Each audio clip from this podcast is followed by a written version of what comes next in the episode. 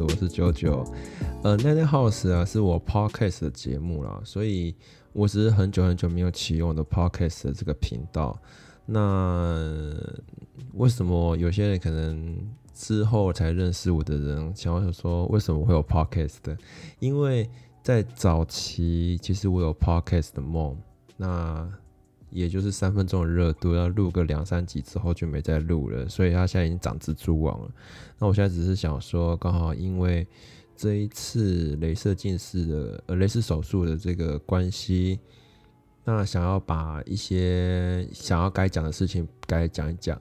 那其实我在这段期间过程当中，其实我有拍一系列的影片，就是拍我在疗养的过程的一些影片。可是因为我这个人就是这样，就拍了片之后就会想后置，那后置又要浪费很多很多的一个精神精力在这个后置影片上面，其实是非常非常很耗我的一个精力。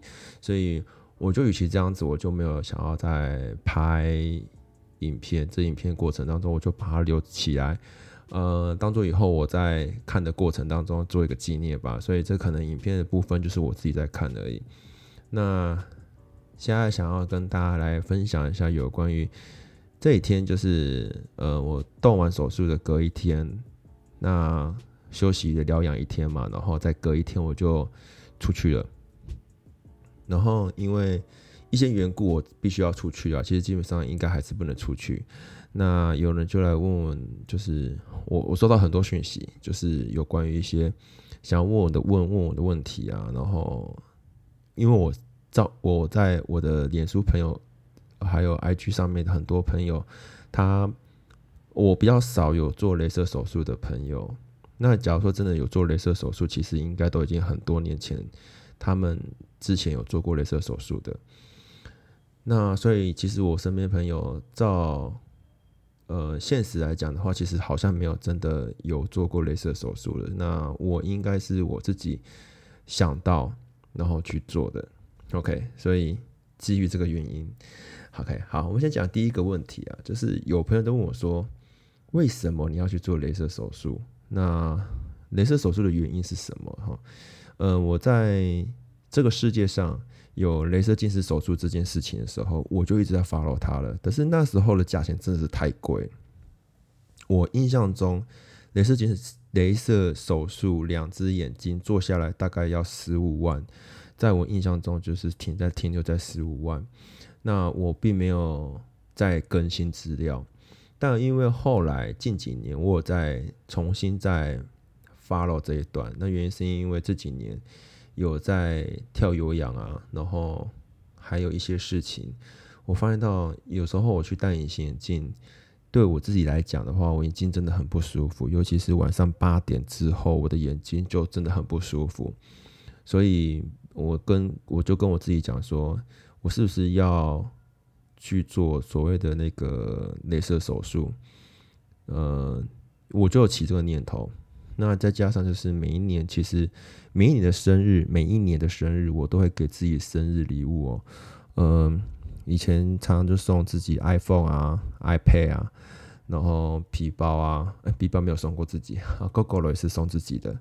对，然后今年我的生日礼物就给自己镭射手术这个东西，其实还蛮特别，是自己会送给自己的生日礼物。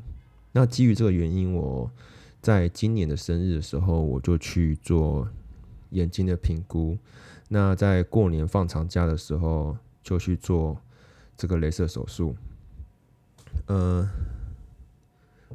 原因就是这个样子啊，所以其实不没有说呃有其他的原因，就是想单纯就想去做镭射手术。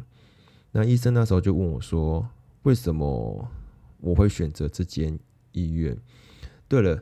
有人可能会想去问我说：“我到底去我到底去去哪一间做的哈？”这一段我可能就是用文字叙述就好，因为我并没有帮他们夜配，所以我不想我不想用我的声音去跟大家讲说我到底去哪里做。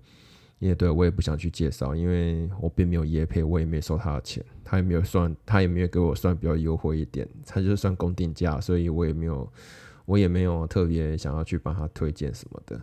那。医生就问我说：“那为什么我会选择我那一间医院？然后我就跟他讲说，因为那间医院离我家很近，然后另外一间大开头的那一间眼科医院，我就没有特别去想，因为它距离我有点远。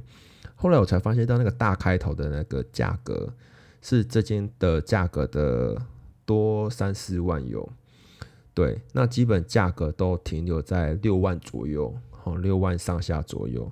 那有的比较便宜，有的比较贵。有的比较便宜，有的比较贵，所以说，呃，这个部分的话，大家可能要去想一下，你要怎么去衡量，你要去做什么样的一个眼那个那个呃哪一间医院这样子。那我我为什么会讲这个哈？其实我身边的朋友很多都去另外一间，那。主要的项目其实呃这么讲好，我现在这样讲可能大家听不太懂，就是说，镭射近视手术现在目前有很多很多的项目，哦，有什么 Smile，然后什么飞秒啊什么什么的，有刀跟无刀，诶，其实这个嗯，这个我我不太懂项目是什么，但是我知道是有一种叫先办的，我我就很不适合，我就。听完他的医生的评估之后，我就不敢去做先办，原因是先办他，他就帮你角膜划一刀，然后打开盖子，然后就打镭射进去，打完之后再把盖子盖回去，那那个盖子它就不会复合，不会复原。然后等到你下次可能又需要开刀的时候，又要把盖子打开，然后再打镭射，其实是很恐怖。那那假如它不会复原的话，那万一像我自己很揉很常揉眼睛，那我不就是会揉眼睛，然后就把那个角膜给掀掉。所以我并没有想太多，就是我想到这个就觉得哦天哪，Oh my god，我不会不敢去尝试这个东西，所以呃后来我就去尝试比较贵一点的，叫 TPRK，呃这个的话就是康复期会比较长一点，但对于未来这个不会伤到你的泪腺，然后对你这个眼睛的呃健康程度。也会比较好一点，就等于说，它并没有伤到你太多太多的东西，对。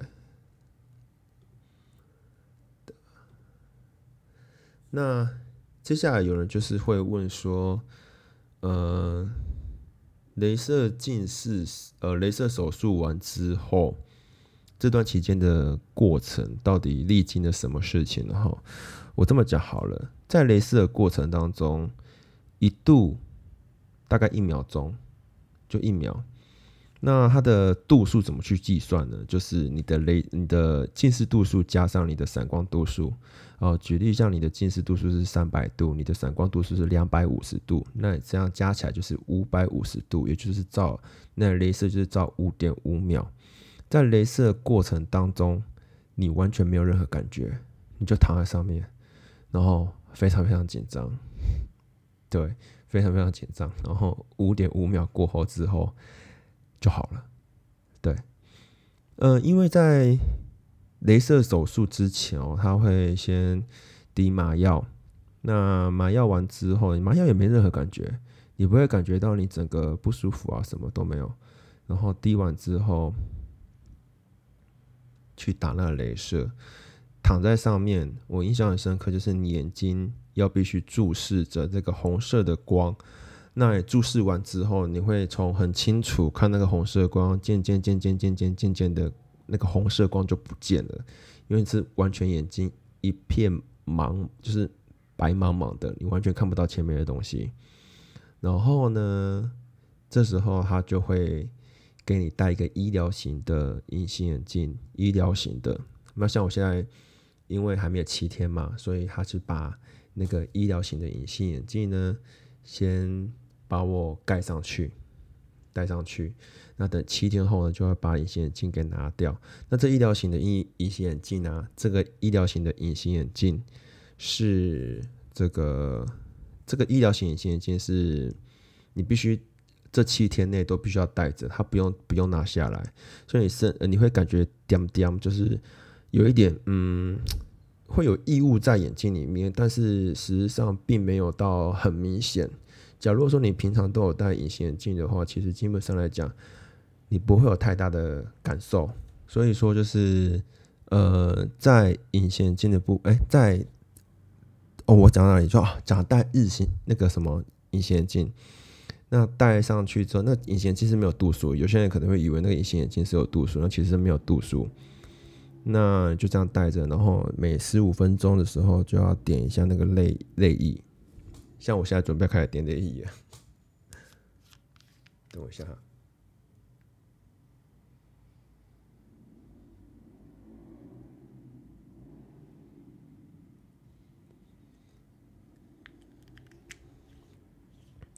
然后这七天就是要定期的吃药，就是消炎药，就是还有消炎药跟胃药，还有一些消炎药水。嗯，第一天开完刀的第一天，我那时候是体会到什么叫瞎了，你知道吗？我整天都躺在床上，然后我记得没错的话，我非常非常后悔去做镭射手术这件事情，因为你完全不能做事情。就只能躺在床上，然后因为家里都没人，就只有我一个。然后你知道我跟谁讲话？你知道吗？我就跟我那个智慧科技的那个 OK Google 去，没有在跟他，就跟他聊天，然后请他去。好了，我没有跟你聊天啊，就 那个他刚刚启动了，就是他最主要就是。你你我我就一直跟他聊天，然后请他开电视，请他关电灯，请他开电风扇。还好我这些东西都是有连智慧科技的，所以基本上我也不用走下来去关任何家电，就是请他帮我开关。然后因为真的很无聊，所以我就请他开电视，然后听松听那个直播，比如说就是新闻台的直播，对。第一天就这样过了，然后第二天的时候，眼睛微微可以开，但是并没有到很开。那最主要影响的就是那个近近的部分，我根本看不到近的部分。然后第二天、第三天的时候，大概可以开，但是超级畏光，就是眼睛只要我没办法两只眼睛张开，我只能为张开一只眼睛而已。然后第三天、第四天的时候就好很多，就是好很多。两只眼睛，因为经纪人就跟我讲说，他第一次他已经很久很久没有看到我两只眼睛同时张开。对，然后那时候两只眼睛张开的时候，我只觉得天哪，能看到东西的感觉真的真的很棒，真的能看到东西，东西真的真的很棒。那时候只告诉自己说，天哪！